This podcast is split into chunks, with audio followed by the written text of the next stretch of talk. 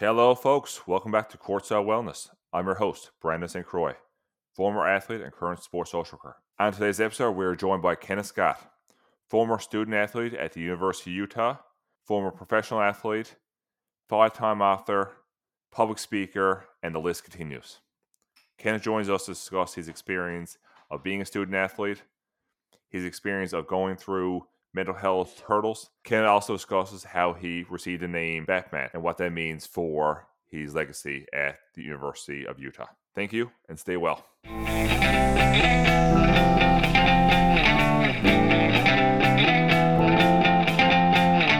And folks, we're back to Courtside Wellness. Today, joining us courtside is Kenneth Scott, former student athlete of the University of Utah, where you earned two degrees, professional athlete, recording artist, five-time author, and the list goes on. So, Ken, thanks for joining us here on Courtside Wellness today. Really appreciate having you on.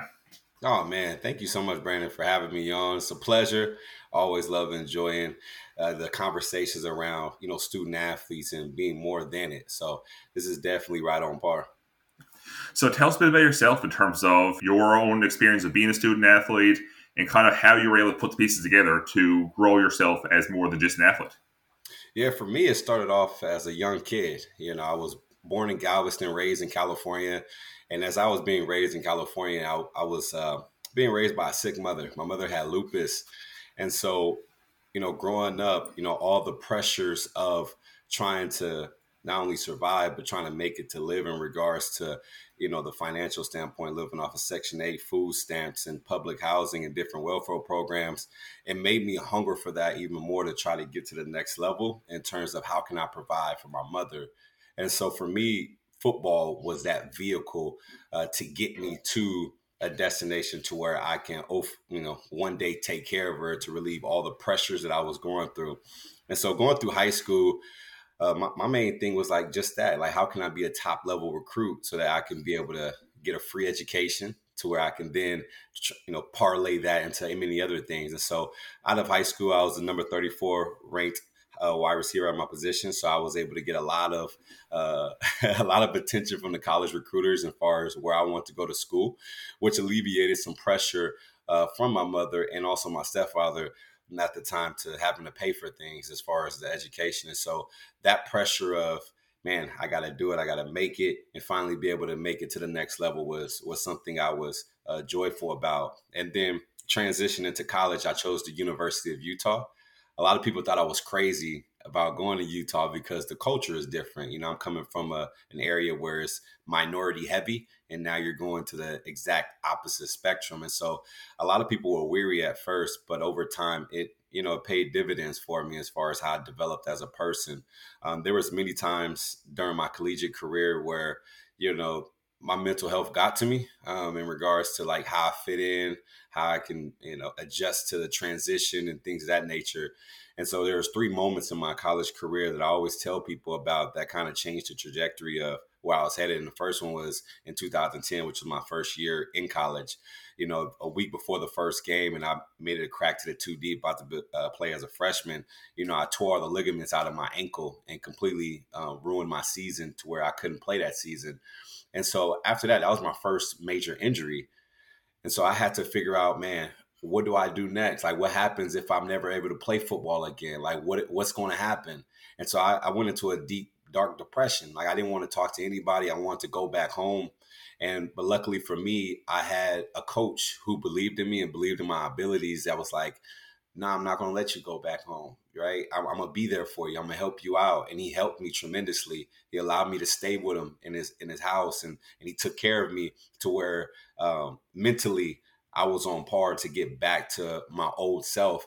And if it wasn't for him, then I would have went back home, and who would have known what I would have done? You know, I would have been in the streets or whatever with my friends. And so that pivotal moment changed the trajectory. And then following after that was the 2011 uh, year when I was coming back from that injury. And, you know, everybody knows me, know I'm very passionate, very prideful. I'm an energetic guy. So when I step on the field, even though I wasn't physically ready, in, to my, in my mind, I was ready. Right. And so I had to figure out the pressures of coming back to not only who I was before, but try to be better than. And so all that pressure and anxiety just riled up like a volcano to the point where I wasn't even able to finish that spring ball when I came back to playing football because mentally, with all the pressures I was going through, I wasn't able to emotionally be intelligent enough to be competent enough to be able to stand in that position. And so they admitted me into counseling to where I had to spend sessions of of just learning, you know, how to deal and cope with different mental health challenges uh, to get me prepared mentally back on the field. And so that was another step. And the last one was in 2013, where it's supposed to be a big season for me. Um, a Hall of Fame coach is supposed to be coming in, and unfortunately, in the first game, nine plays into it, I'm on the left side, um, running up the field, blocking for my running back. He catches the ball, gets tackled, and he lands on my other ankle and tears all the ligaments out of my other ankle.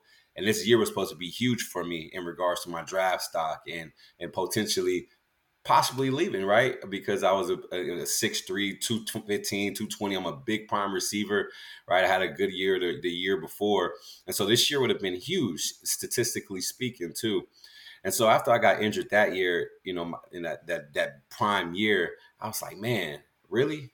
You know, and, and it really hit me even harder because not only did I make it back from before, but I got to the position where I was better than I was before. And now I'm getting right back knocked down. And so that was challenging for me. But luckily, you know, I had people in my corner to help me and think of football isn't everything. And, you know, it was cool to hear my mother say that to me. It was like, man, I love you as a football player, baby, but, you know, football is not the only thing that you can do with your life, you know? And luckily I had, you know, my girlfriend at the time, which is now my fiance, but she was there for me and it, it imparted to me that, you know, education is super important. And so I was able to not only get one degree, but I got two degrees, right? One in human development and family studies because I just wanted to understand and learn how the you know humans develop in regards to their cognitive and everything and their backgrounds of where they came from and socioeconomically how that can impact. And then also i got the second degree in economics because i love data and analytics. And so i just had wanted to marry the two so i could figure out the percentages to see like how can we increase it or how can we decrease? So I wanted to marry those two. And so for me, it seemed like the injuries played a, a, huge pivotal part for me to kind of open up that curtain and say, hey, football isn't everything. There's other things that you're that you're great at and passionate and skillful at that you need to go down. And for me, that's how I got into speaking. So during my time, I would go to detention centers, suicide prevention centers. I will go to, I will perform live at many places and, and just speak and, and, and do music and it allowed me to have a broad scale of my, my skill set. And so that's how I was able to, in college, maximize the time, you know, throughout it because of those injuries. Fortunately for me, that, uh, you know, educationally I was good. My passions, whether it's writing, speaking, music, I was able to elaborate on it too uh, with them. And so transitioning from the, the field, you know, after uh, professionally, I got an opportunity with the Los Angeles Rams, and then after I got cut, that played a damper. I'm like, man, here I go. Like I, I made it, and now I'm not making it. You know, and it's like back to reality. Oh, I'm not Case Scott the football player no more. Now I'm something else. And then when I went to the CFL, you know, in, in time with the Montreal Alouettes, and then okay, I'm a football player again. Then I get cut. Okay, now I'm not a football player again. Okay, so what's going on? So it's this constant evolution of who you are and your identity just keeps on shifting, you know, based on the occupation at that time. And so, you know, after I transitioned, you know, what I what I took from it was how to not look at it as a loss and look at more to what I gained from it. And so for me, that paid dividends because I was like, you know what? Yeah, I'm gonna take off this jersey, but I got this other jersey underneath me that I can that I can use for. so I try to not tag my occupation with who I am. I try to just do the opposite. Like I, I am this, and these are the other things that come out from it. And one of the analogies that I use is that you know I have many vehicles in my garage that I can use to get to my destination or whatever I want to become.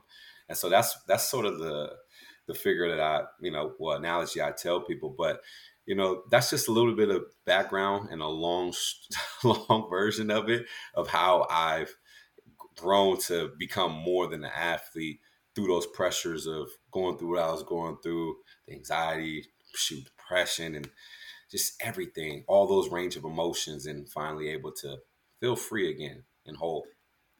And one thing, Kenneth, that spoke to me, in, again, there's numerous different aspects that, that really stood out there in terms of being able to turn situation to something positive, in terms of realizing, okay, I have so many different vehicles, like I say, in my garage. And again, having a degree that's useful. Because one thing we know around student athletes is oftentimes the student part comes second.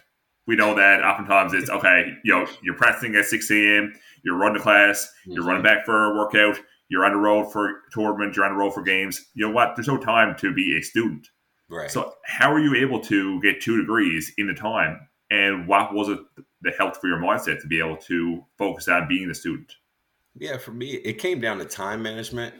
I'm very OCD about organization. Um, and so just how we have periods in football to let us know, like, okay, this is five minute warm up, then we're going to go to position drills and team drills and that, you know, I structured my days out the same. And so for me, like in the morning, obviously I had, you know, weights, workouts, and then you guys class afterwards. And so where there was where there were time slots where I didn't have anything, I tried to plug in what I'm passionate about to keep me energized and energetic. So a lot of times where you know, whether it's in the off season, it's the weekends. Okay, well, let me fit music into it, like you know, to where I can go out and perform places.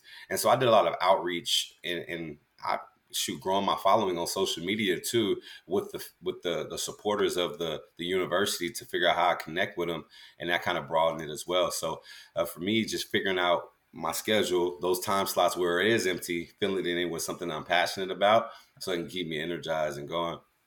And that's great. You were able to apply so many different areas of life, again, into that student experience. Mm-hmm. I got to ask, because again, I'm so curious. 2011, they said to you, okay, we're going to meet you into counseling. What's the first thought going through your mind? Because again, we're going back 10 years. And again, the stigma of mental health in sports is yeah. still pretty real at that point. We're still, you know, we're shattering it now. But I'm going back 10 years. So again, we're talking the pretty heavy stigma. So what was the mindset at the time when that when the coach or the trainer came to you about that?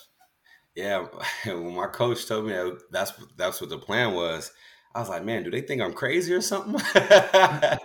so like, I'm like, man, I'm not crazy, you know, or, or anything of that nature. Like, I, I just, I, man, it's just like the circumstances just overtaking me, and and, and at first I had a, a a very bad view on on therapy. I'm like, man, only crazy people go there. But then you know, once I, I, got in there and I sat on that chair and I was across from the lady talking to her, you know, through various emotions that I expressed, you know, it was more of, it was just having natural conversations and like talking through and walking through each step of said situation. So we'll break it down. Okay. This is the situation and we've made us aware of it. Um, and then just took a step by step and kind of rekindling it back to like reverse engineer to see where the root of it was.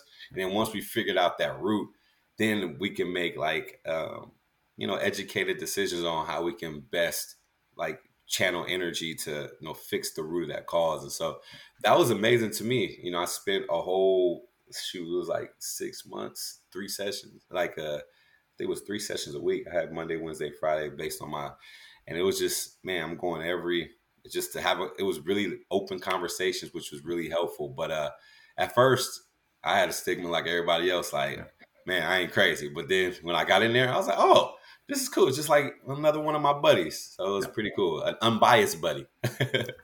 and that's the thing. Once that rapport is built, and I think it speaks to again being able to have counselors and mental health providers who also understand the culture and the language of sport. Because again, mm-hmm. I'm not sure if this was in your case, but again, having someone that understands what a first down means in football or what a 24 second shot clock means in basketball, you know, that goes a long way. Because again, when you're talking that language and the counselor's looking at you like got 10 heads, that has to be hard to be able to relate, but being able to have that connection. And again, I'm not sure if that's your experience or not, but again, being able to feel that rapport and that comfortability is definitely a key component. Yeah, without a doubt. Like having them understand your background a little bit, it allows you to open up even more and be more vulnerable. And that, you know, the more vulnerable you are, the more it reaps connection. And so um, that both parties can benefit from because you get to go deeper um, into the conversation. And so, yeah, the, the, having that rapport built was was huge, especially with them knowing a little bit about the background. So that, that's that's really key. And it sounds like the coaches at the university had a good understanding of mental well-being, mental wellness. Because again, a lot of coaches, teams, organizations would say, "Okay, you're injured, you're going back home, or we're removing you from team." But the fact the coach was like, "No, we're keeping you on the team, we're keeping you close." Again, that, that shows of how important it is of not just the physical well-being of the athlete, but the mental and emotional side as well.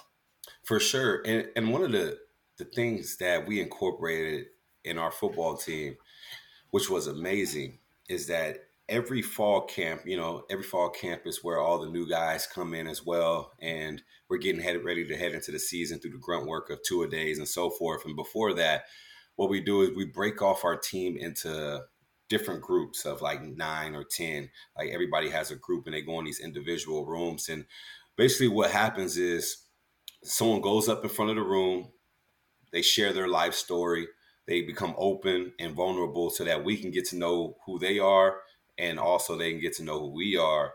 Uh, and everybody does it. They go up to the room, everybody tells their story. But what that does is that in those moments where it's hard on the field, there's moments where it's discomfort, there's challenges, there's opposition, adversities, right? You can look that person in the face and says, I have your back. And they know that you have your back because you have that connection and that rapport with them because you know what makes them tick and uh, makes them going and gets them up.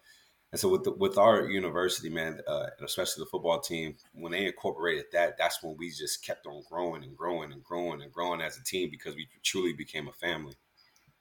And was it common practice, or was that kind of something new that was started at the University of Utah around you know having a connection to mental health supports for athletes?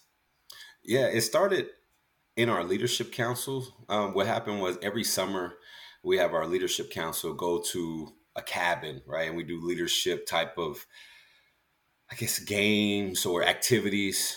And the purpose is to, okay, after this leadership, you know, leadership uh, academy summit that we attend, once we get back to our team, you guys need to implement it amongst your team.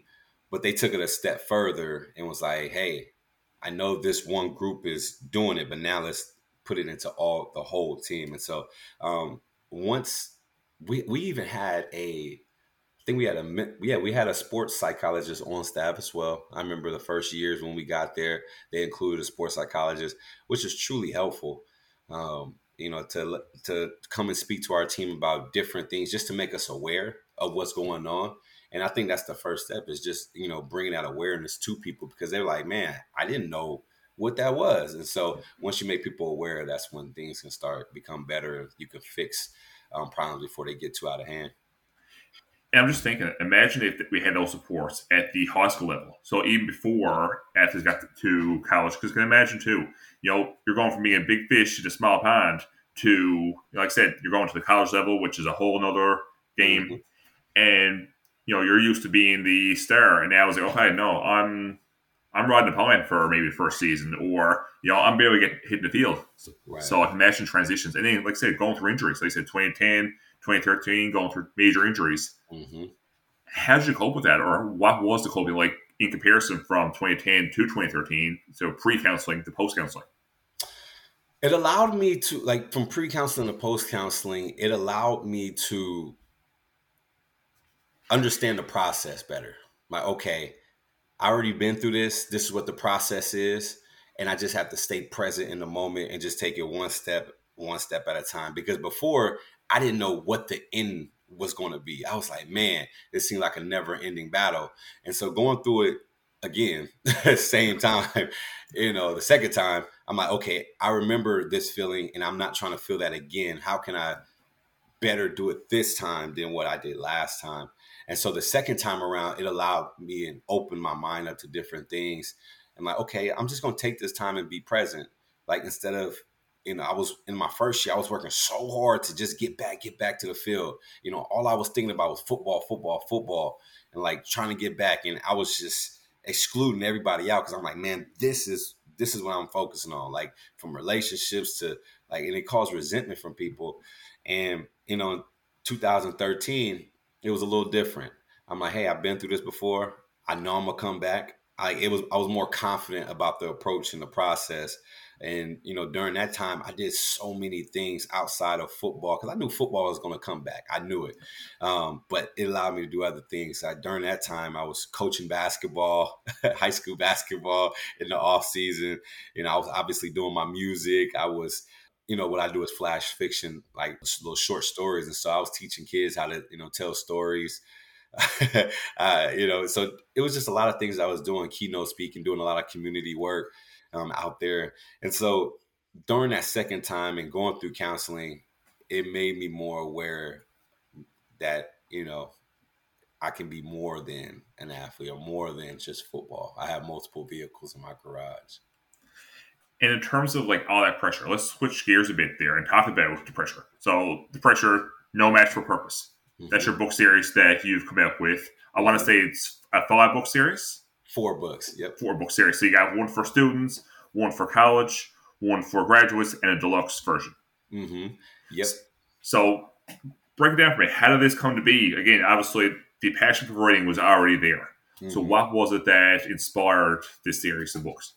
Yeah, so the deluxe edition is high school, college, and graduates all in one, and then each one is individual. And so I'll start off with high school. So high school, there's always a pressure of how can I get to the next level, right? You see your friends and your friends getting all this buzz, and you're like, man, but I'm just as talented as them. And even though they may not be at your school, they could be at another school, but you feel the pressure like, man, I got to do it too. I want to become this, and so you anxiety comes, and you don't. It's your senior year. You don't have no offers, and so it's really teaching them how to enjoy the process and building their brand within the process. So it focuses on not only you as a person, but the steps to take to get to the college and transition to become a full human being, and knowing that the pressure of you trying to get to college is it's kind of it's not as grand as you think of it. So in the high school section, I teach them about building their brand, you know, knowing who they are, taking the steps and finding a target and audience in regards to getting to college. And then once you get to college, figuring out what's the right fit for you. And once you figure out the right fit for you, then finish strong and complete all your academic work and so forth. And so within the book, it, it, gives stories and also at the end of each chapter, it's a workbook so that they can write their own story within it and goals and stuff like that. So each chapter is like a you, you go back and recap the chapter based on your story. So that's what's pretty cool about it. Um, the college version is how can you leverage your brand, right? And so it it speaks on four areas: the field, uh, classroom, community, and social media. So on the field, you know, how are you maximizing your, your your performance and your image and your exposure on the field. Obviously, the on the field performance is the key to entry to anything, especially nowadays with NIL. Um, but you know, your performance is the key to entry. Next is how can we uh, secure the bag, which means you know the the education. Like how can we secure that? So it talks about educational piece, then the community. How can you stamp your legacy? Because it you know everybody's going to have to retire at some point in time. Nobody is going to play sports forever right? Um, but what's going to last longer than your playing days is how you develop relationships outside of the field. And so that's what the community part is so impactful about. And I love that piece of it. And I give a story about when a little kid came up to me um, and called me, said, Thank you, Batman, after I signed him my autograph. And know, because back in, in college, they called me Batman because of the, the, items that I went through and how I kept on persevering. And me, I didn't have any, I don't have any superpowers, just like Batman doesn't have superpowers. But the only thing that's different from Batman than the other superheroes is that his resilience, his grit, his strategy, his want to, his know how, and, and his passion for the community. He loves Gotham City and he wants Gotham City to be the best. And so, you know, they quoted me as Salt Lake's Batman, right? And so when the kid came up to me when I signed the autograph and said, Thank you, Batman, you know, I'm thinking he's just saying thank you because I signed the autograph. But really, he was saying thank you because he's seen how I handled the injury in 2013 and knowing how much that season meant to me and where it was supposed to take me and how I approached it because he used my story as motivation for him to beat cancer. And so I was like, that's what's it, that's what it's all about. It's not really the the accolades that you receive through the sport. It's how you take on the sport and your approach to it, which is going to help somebody else. And so that's what shifted my mindset. And so um, it talks about community, and then also it talks about social media, how you grow your network uh, through the supporters and the fans and branch out. So the college edition is really how to leverage your brand, and then the graduates edition, whether you graduated high school and transition to the real life or you graduate college and transition to the real life. It just all it talks about um, finding your new purpose you know because all of us like i mentioned is more than an athlete. So finding your new passion, your new purpose, figuring out your target audience, just like how you did, you figuring out what college you want to attend. And once you attend, how you're going to choose which option you want to do, right? And then how you're going to climb. Like say you do, a lot of people go corporate right after, right? They don't just necessarily get into entrepreneurship, they go corporate. So how do you climb the corporate ladder and then branch the corporate into your own thing? Right? So it teaches you those skill sets within it. And so that's what Pressure No Match for Purpose is. It's just a guide, just helping athletes transition from one field to the next because we all go through the pressures of trying to make it, you know, anxiety, depression, anxiety through everything that encompasses in our journey, but it's no pressure. Uh, or it's no match for the purpose that we have in our lives to be the best human beings that we could possibly be. So that's what the book series is all about in a nutshell. So how did you navigate yourself there, Kev? Like without having this manual, but again, you were able to do that. You were able to figure out, hey, what's important to you. You were still able to stick true to your values. You're able to use numerous vehicles in your life to say, hey, this is who I am, mm-hmm. and be able to advance your career after being a student athlete. So, what was it that helped you throughout your journey? I think it was the relationships that I had. That's what helped me. And relationships is currency to me so like my mother my relationship with my mother you know she's the driving factor of why i kept going and, and uh, overcoming adversity because i wanted to show her that through all the sacrifices that she made in order to get me in the position that i'm in like i wanted to show her that it amounted to something like all the sacrifices. And then you know my fiance like she helped me along the way through everything. The times where I feel like the lowest thing in the world to the times where I feel like I was on the highest of high. You know, she was able to help me balance everything to keep on progressing through it. And so she's one of the big reasons why I have two degrees, to be very honest with you. Uh, she was a student athlete herself and was a highly sought after recruit. And due to her injury in college, she had to retire. And so she went through the process before me. And so she aided me on my process because I had to see her give up something she'd been doing for her whole life and have to go straight. At least I had a chance to go back to it, you know? Yeah. And so seeing her situation, it made me feel like, man, I'm I'm lucky because I have a chance to get back. She had to medically retire because of her knee. And so it gave me a different perspective. It gave me a refreshness of, man, let's go, let's go. And so she helped me through it. My coaches, you know, uh, my coaches put me in a grand position of they used to call me the leader of the leaders. And so being that i was always in the forefront of the media having to speak to different people. And so every time i speak to different people in the media is a different connection.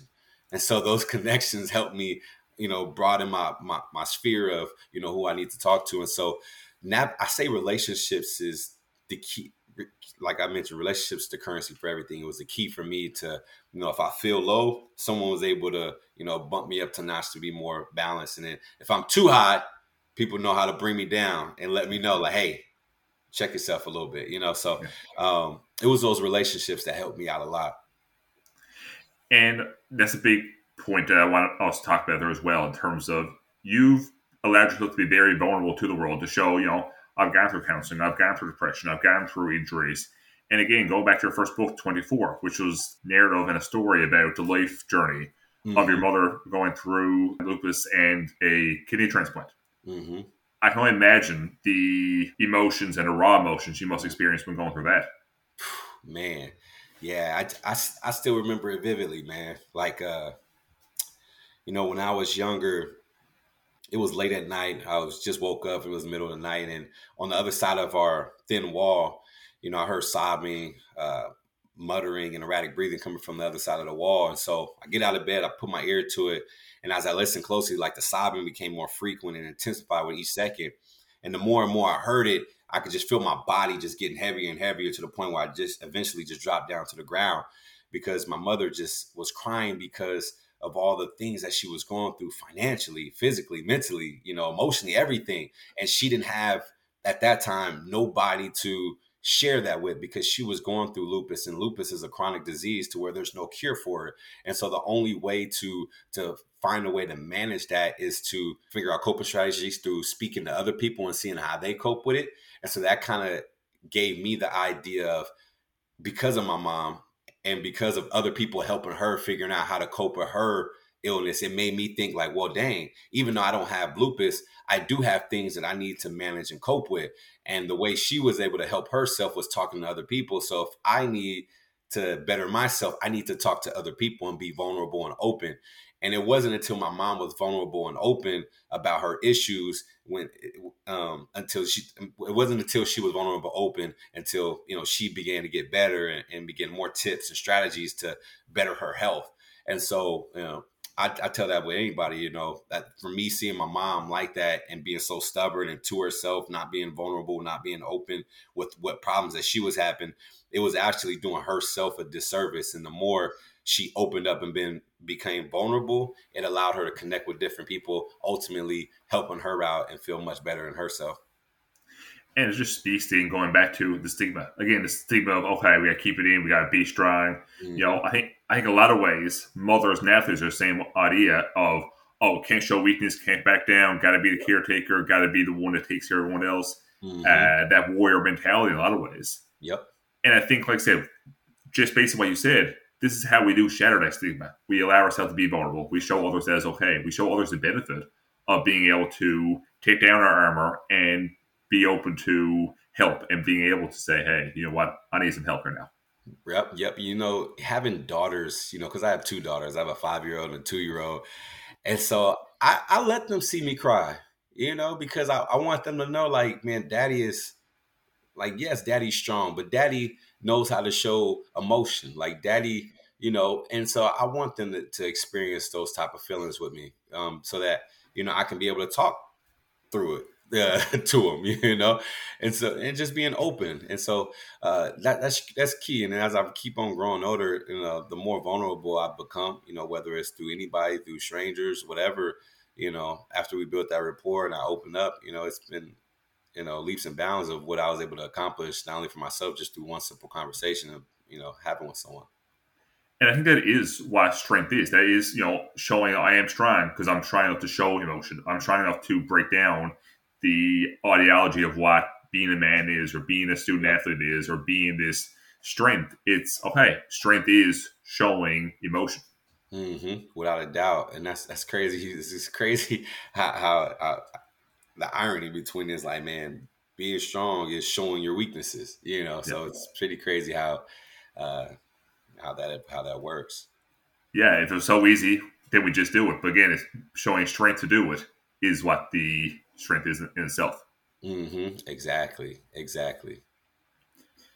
Kenneth, one thing we do here on Courtside Wellness as well is what we call the rapid questions. Just kind of first things kind of come to mind for yourself. In your opinion, what would be the top bucket list thing you'd like to see yourself kind of grow into in the next five years? Whew, man.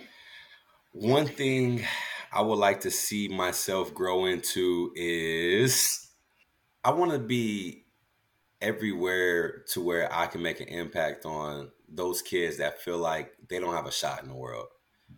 Um, that that really tugs at me, especially I see these high school kids and they I can see the potential in them and they can't see it in themselves.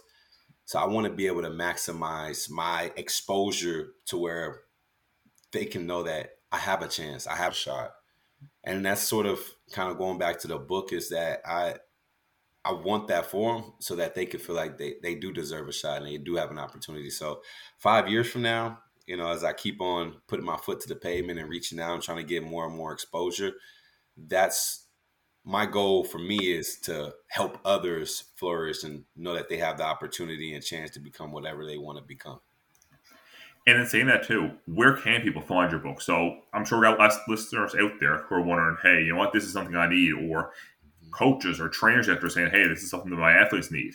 Where can people find your book and your speaking opportunities there as well? Yeah, so on my website, kennethscott.me, um, there's a whole bunch of tabs on there at the top where it has, you know, books, speaking, my music. Um, so if you want to buy a book, you can go on the books tab and it will click you or direct you to the Amazon link page to where you can get it. If you got Prime, you can get it next day. Uh, and then my speaking engagements, you can click the speaking tab, and then below you can also see my TED talk, and you you can download my speaker one sheet where it has all my information to get in contact with me. And so that those are the ways that people can um, be able to reach me and find. Perfect. We'll definitely include all that information in the notes there as well so people can find all the information. They can get the book. I'll be honest, I'm excited to get, get my copy there. I'm in the midst of ordering it there as well. So, like I said, I'm definitely going to take a good read of this because I'm really excited to hear.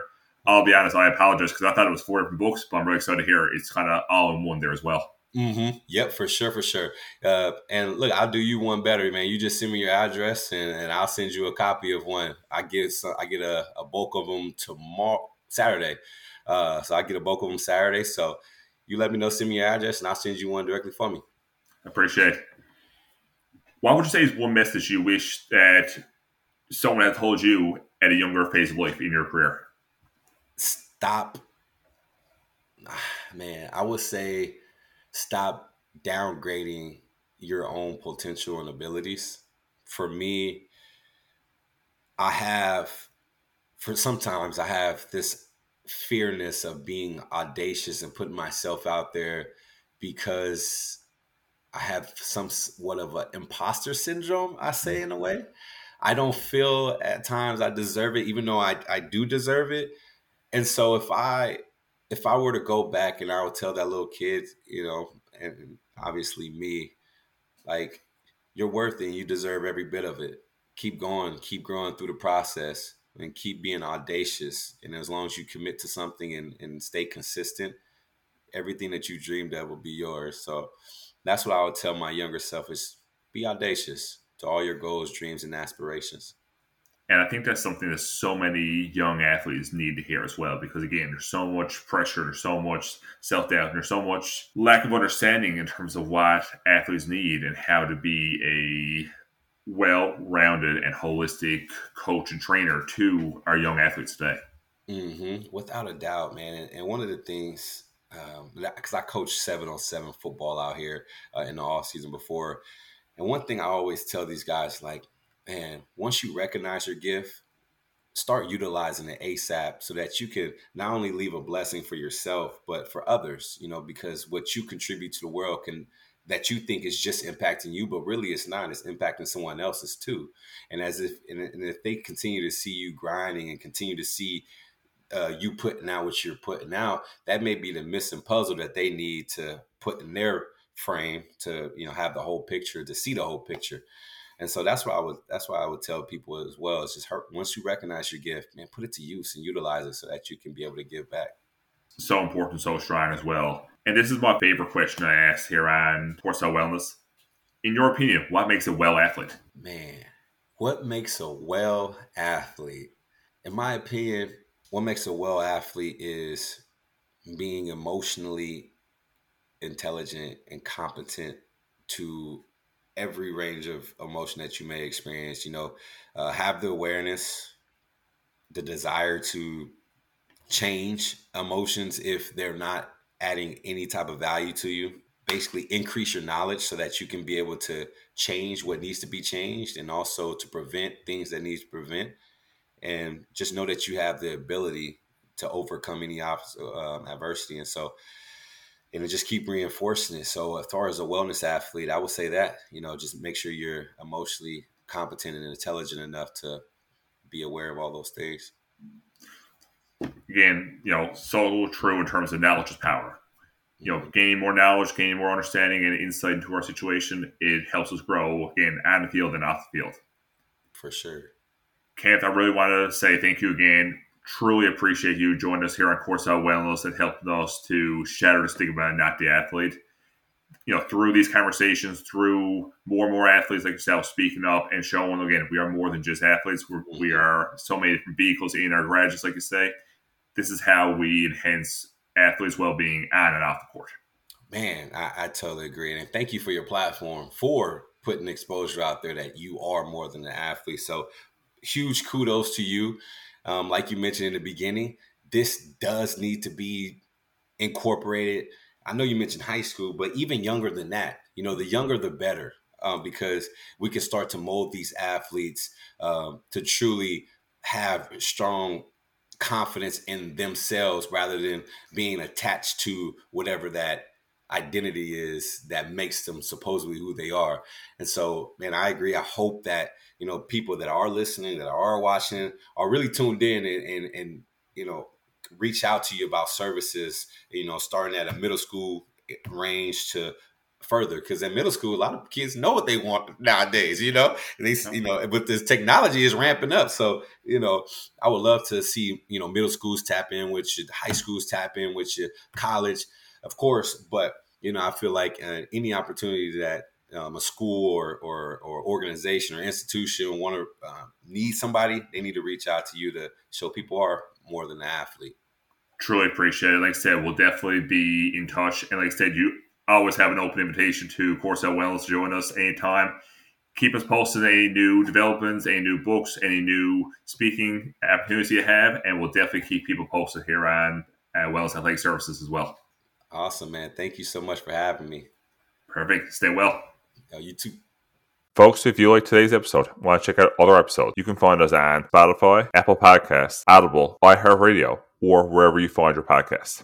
You can also check us out on social media on our Instagram page or on Facebook at Wellness Athletic Services. We also have a website now, www.wellnessathleticservices.com. If you have any ideas for the show or recommend any athletes you'd like to check out on our show, feel free to email us at wellnessathleticservices at gmail.com. Thank you and stay well.